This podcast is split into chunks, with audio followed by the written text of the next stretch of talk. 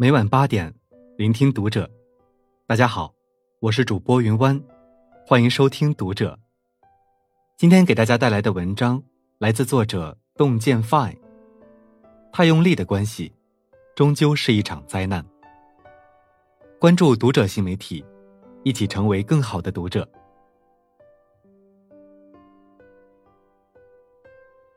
知乎上有个女孩问：“已经渐行渐远的友情，到底该怎么继续？”大学时同住在一个寝室的好姐妹，四年期间几乎天天腻在一起。我考研，她陪我泡图书馆；她失恋，我陪着喝酒到深夜。但毕业后，她回了家乡，我去了外地。我们从经常打电话聊天，变成越来越无话可说。我偶尔和她聊聊工作。她却吐槽：“那么拼干什么？回家去个稳定的单位，不是很舒服吗？”我说：“想努力赚钱，在这个城市扎根。”他却跟我说家长里短，婆媳矛盾。我挺难过，挺舍不得，但我怎么努力也和他聊不到一起去。这个姑娘的话，让我想起贾樟柯在《三峡好人》点映时，说过和表弟的一段往事。贾樟柯和表弟从小一起长大。之后，他做了导演，表弟则留在老家娶妻生子。我们俩兄弟少年的时候非常亲密，十八九岁的时候，他到了煤矿工作，逐渐就疏远了。后来回家见面的时候，我们话非常少，非常疏远和陌生，只是偶尔笑一下。说到这里，贾樟柯一度哽咽。之后，他在电影《山河故人》里，借女主角之口，道出了一句人际交往的真相。每个人只能陪你走一段路，迟早要分开。你成长为飞鸟，遨游天际；我成长为鱼儿，潜入深海。我们之间，就隔了一整个天地的距离。但人生最大的执念，就是太渴望留住感情。越是努力，越是吃力，一不小心用力过猛，筋疲力尽。你要知道，那些让你觉得很累的关系。其实都是错的，太用力去维系，只会是一场灾难。学者刘瑜在美国留学时，结识了一个德国姑娘，两人不咸不淡的交往着。刘瑜很想给这段友情升升温，便经常找对方聊天，但努力很久之后，他放弃了。他说：“我们根本说不到一起去。”他抛出一个话题，对方表示根本不感兴趣。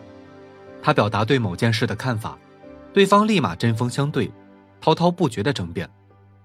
他最后明白，如果一个人需要搭上很多时间精力才能留在身边，这已注定是不能陪你到最后的缘分了。贾平凹说：“朋友是磁石吸来的铁片、钉子、螺丝帽和小别针，只要愿意，从俗世上的任何尘土里都能吸来。三观相合。”哪怕不用刻意维系，彼此也惺惺相惜。但若不是一路人，哪怕再刻意迎合、妥协、磨合，越走下去，只会越觉得力不从心。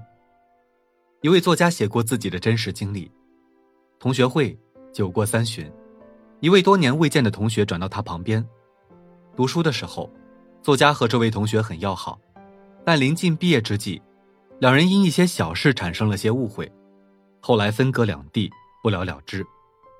同学斟满了一分酒气的酒，再到作家面前，豪爽地说：“来，干掉，我们一笔勾销，还是好兄弟。”作家不会喝酒，对方唰的拉下脸：“我都这样说了，你不喝就太不给面子了吧？”作家听了，只好端起杯子喝了一杯又一杯，啤酒、白酒、洋酒、葡萄酒。乱七八糟混着喝了下去，晕头转向，脸都白了。最后，作家喝酒过量，导致急性酒精中毒，意识不清，被送到医院急救时，小便甚至都失禁，插上了导尿管。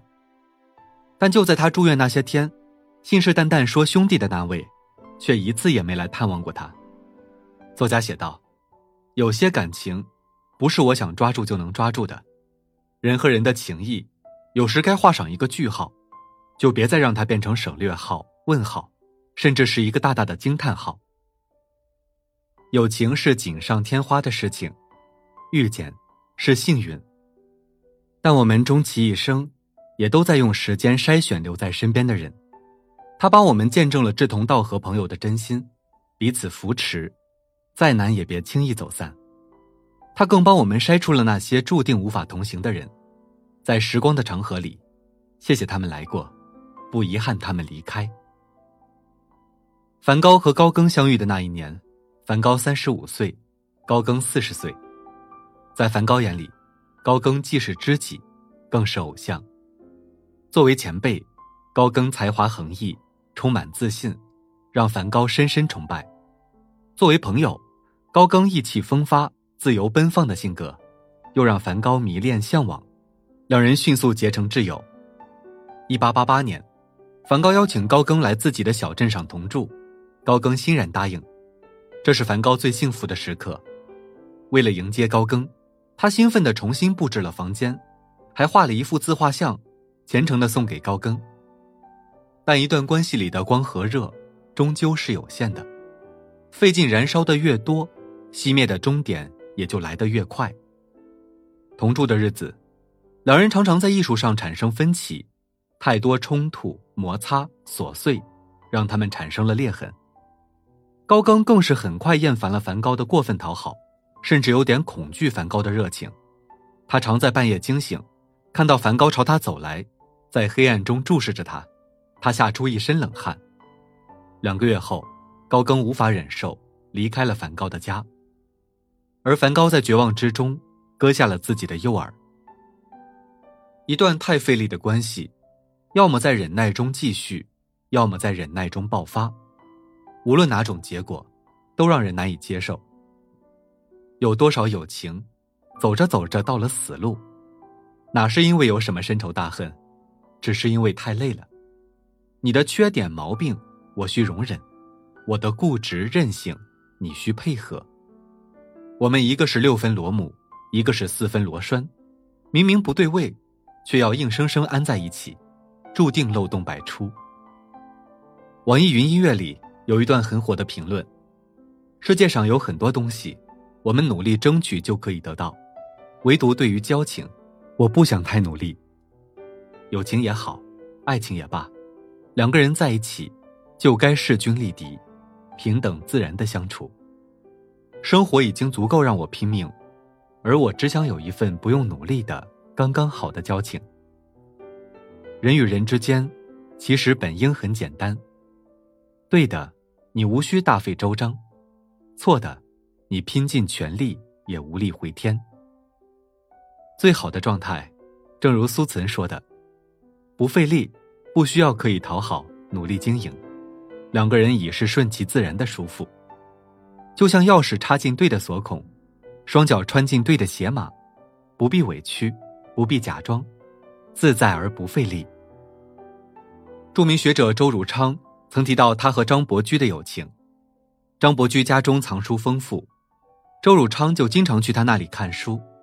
但到了张伯驹家，两人并不会客气寒暄，都各做各的，安安静静。甚至连要走的时候，周汝昌也不告辞，张伯驹也不送客。但这样的关系从来没有过尴尬，两人一起探讨诗词红学，一切尽在默契的不语之中。君子之交的动人之处莫过于此，哪怕不用可以维系，在我心里，永远为你留有一方天地。人生百年，说短不短，说长不长，合则来，不合则去，不必太用力，不必彼此为难。你我相遇、相知、相伴，是共性和吸引，而不是伪装和奉承。当你经历过太多的失望。见过太多的离合，就会明白，太费力维持一段关系，终究是一场人性的灾难。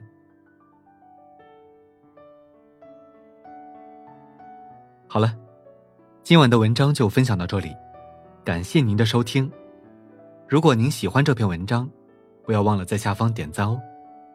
我是云湾，我们下期再会。